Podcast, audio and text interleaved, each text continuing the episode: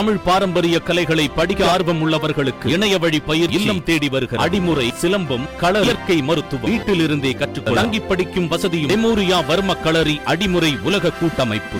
பட்டிமன்ற பேச்சாளர் பாரதி பாஸ்கர் உடல்நிலை தொடர்பாக ஆறுதலான சில வார்த்தைகளை பட்டிமன்ற பேச்சாளர் இலங்கையைச் சேர்ந்த கம்பவாரதி ஜெயராஜ் தனது முகநூல் பதிவில் தெரிவித்திருக்கிறார். அந்த முகநூல் பதிவில் தெரிவித்திருந்ததை அப்படியே உங்களுக்கு தருகிறோம். உயிர்ப்பு தந்து ஒழித்த குரல். கம்பவாரதி இலங்கை ஜெயராஜ் உள்ளம் மகிழ்ந்து போனது. என் உணர்வுகளை பிரதிபலிக்க மகிழ்வு என்ற வார்த்தைக்கு போதிய பலம் இருப்பதாய் தோன்றவில்லை. அத்தனை மகிழ்ச்சி. அடுத்தடுத்து வந்து கொண்டிருக்கும் அதிர்வு தரும் செய்திகளுக்கு மத்தியில் மகிழ்வு தரும் ஒரு செய்தியை தர நினைத்த இறைவனுக்கு ஆயிரம் கோடி நமஸ்காரங்கள். விடயத்தை சொல்லாமல் என் உணர்வுகளை விவரித்துக் கொண்டிருக்கிறேன். தவறுதான். உணர்வுகளின் மிகுதி கருத்து வெளிப்பாட்டின் ஒழுங்கினை சிதைக்கிறது. நான் என்ன செய்ய? மகிழ்வோடும் மன நிறைவோடும் பிரார்த்தனையோடும் அந்த செய்தியை உங்களோடு உங்களோடு பகிர்ந்து கொள்கிறேன். நவராத்திரி சரஸ்வதிக்கான பூஜையின் முதல் நாள் ஆலய வேலைகளை முடித்துவிட்டு வந்து அமர தொலைபேசி அழைத்தது. அடிக்கடி அடித்து சிந்தனைகளை குழப்பி என் வெறுப்புக்கு உரிய பொருளாகி இருந்தது அந்த தொலைபேசி. அதனால் சற்று சலிப்புடன் அதனை கையில் எடுக்கிறேன். எதிர்பாராத ஆச்சரியமாக அதற்குள் இருந்து வரமாக ஒழித்த குரல் என் உயிரை சிலிர்க்க வைத்தது. ஐயா நலமாய் இருக்கிறீர்களா? அன்பு கருணை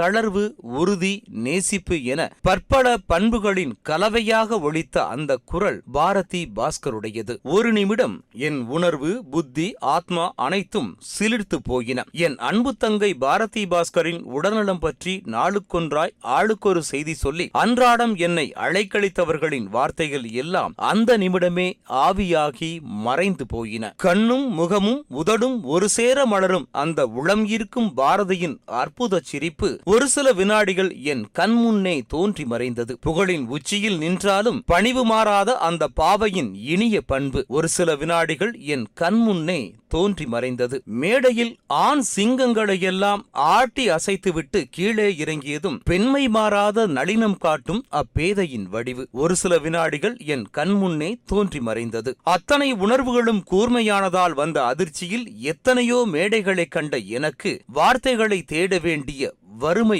உண்டாயிற்று. முருகா முருகா முதலில் உங்கள் நலம் பற்றி சொல்லுங்கள் அம்மா என்றேன். உற்சாகம் குன்றாத அதே குரலோடு நல்லபடி தேறி வருகிறேன் ஐயா என்று பதிலுரைத்து மனதில் தேன் வார்த்தார். மருத்துவர்கள் எதிர்பார்த்த இலக்குகளை நாளுக்கு நாள் அடைந்து வருகிறேன் ஐயா. கடவுள் என்னோடு இருக்கிறார். சாதாரண வாந்தி தலைவலி என்று இருக்க போன என்னை என் கணவர் என்றும் இல்லாதவாறு கட்டாயப்படுத்தி டாக்டரிடம் அழைத்து போனார். அதனால்தான் இன்று உங்களோடு பேச முடிகிறது. அதே இனிய குரல் வரமான செய்தியை சொல்ல நட்பண்புகளின் ஊற்றாயிருக்கும் உங்களோடு இருக்காமல் கடவுள் வேறு யாரோடு இருக்கப் போகிறார் என்று மனதினுள் நினைத்துக் கொண்டேன். ஐயா என் நோய் பற்றி அறிந்து நீங்கள் எழுதிய கவிதை நோயிலிருந்து வெளிவர எனக்கு பெரிதும் உதவியது. அடுத்து அவர் வாயிலிருந்து வந்த வார்த்தைகள் இவை. அவை என்னை மகிழ்விக்கச் சொன்ன வார்த்தைகளோ தெரியவில்லை. ஆனாலும் என் கவிதைக்கு ஆயிரம் சாகித்ய அகாடமி விருதுகள் கிடைத்தாற் போல உள்ளம் சிலிர்த்து போகிறது. போதும் போதும் நீங்கள் பேசியதை கேட்டதே எனக்கு பெரிய திருப்தி. மிக விரைவில் பூரண குணமடைந்து மேடையில் தோன்றி கண்ணீரோடு காத்திருக்கும் உங்கள் ரசிகர்கள் எல்லோரையும் திருப்தி செய்வீர்கள். அன்றாடம் உங்கள் நலனுக்காக நான் பிரார்த்தித்துக் கொண்டே இருப்பேன். தயவு செய்து இப்போது அதிகம் பேசாது ஓய்விடுங்கள். உங்கள் குரல் கேட்ட அந்த திருப்தி ஒன்றே எனக்கு போதுமானது என்று கூறி நானே வழிந்து உரையாடலை முடித்து வைத்தேன். இந்த நிமிடம் வரை அந்த குரல் கேட்ட சந்தோஷத்தை மாற்ற முடியவில்லை. என்னைப் போல எத்தனையோ பேர் அவர் அவருடைய உடல்நல முன்னேற்றம் பற்றி அறிய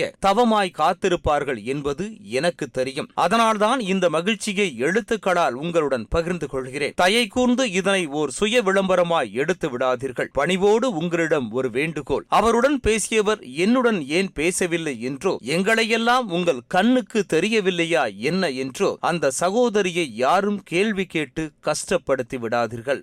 யார் யாருடன் அவர் பேசினாரோ நான் அறியேன். ஆனால் இப்போதைக்கு யாருடனும் பேசாமல் இருப்பதுதான் அவருடைய உடல் நலத்திற்கு நல்லது என்றே தோன்றுகிறது. மனதிற்கு மகிழ்வு தந்தாலும் என்னுடன் கூட அவர் பேசியிருக்க வேண்டாம் என்றே இப்போது என் உள்ளம் நினைக்கிறது. மிக விரைவில் அவர் பூரணமாய் குணமாகி வந்து மேடையேறி நம்மையெல்லாம் மகிழ்விக்க வேண்டும். அதற்காக அனைவரும் இணைந்து பிரார்த்தனை செய்வோம். அது ஒன்றே நாம் அனைவரும் அவருக்காக செய்யக்கூடியது தமிழுக்காக செய்யக்கூடியதும் அதுவே. சரஸ்வதி பூசை ஆரம்பத்தன்று பாரதியே என்னோடு பேசினாற் போல ஒரு நிறைவு. சர சரஸ்வதியின் இன்னொரு பெயர் பாரதி. நல்ல செய்தி சொல்லியிருக்கிறேன். மகிழுங்கள் வாழ்த்துங்கள் பிரார்த்தியுங்கள். தமிழ் மேடைகள் இந்த சரஸ்வதியை விரைவில் தாங்கி மகிழட்டும். இவ்வாறு அந்த முகநூல் பதிவில் கம்பபாரதி இலங்கை ஜெயராஜ் தெரிவித்திருக்கிறார்.